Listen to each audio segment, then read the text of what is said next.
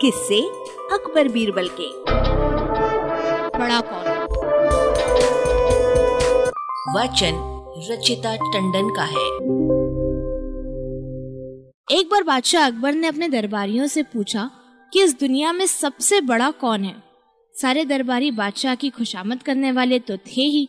सबने एक स्वर में कहा जहाँ पना आप सबसे बड़े हैं सब आपके सामने सर झुकाते हैं और कोई भी आपसे आँख मिलाने का साहस तक नहीं कर सकता।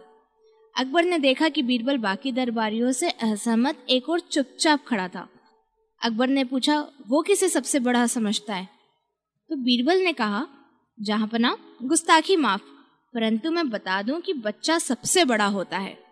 बादशाह अकबर को बीरबल का बेतुका उत्तर अच्छा तो नहीं लगा? फिर भी उन्होंने कहा, इस बात को साबित करो वरना फिर कभी मेरे दरबार में मत आना। दूसरे दिन बीरबल अकबर के बेटे सलीम को जोधाबाई से लेकर दरबार में आ गए।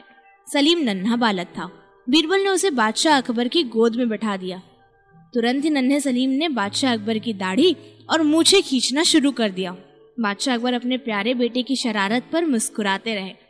तभी बीरबल बोला, जहाँ पना, आपको बाकी दरबारियों ने संसार में सबसे बड़ी शक्ति बताया। परंतु ये बच्चा तो आपकी दाढ़ी मूछ नोच रहा है। आप कुछ नहीं कर पा रहे तो बच्चा आपसे भी बड़ा हुआ कि नहीं? सम्राट अकबर निरत्तर हो गए और बीरबल को एक और गाँव इनाम के रूप में दे दिया। अरबा की प्रस्तुति।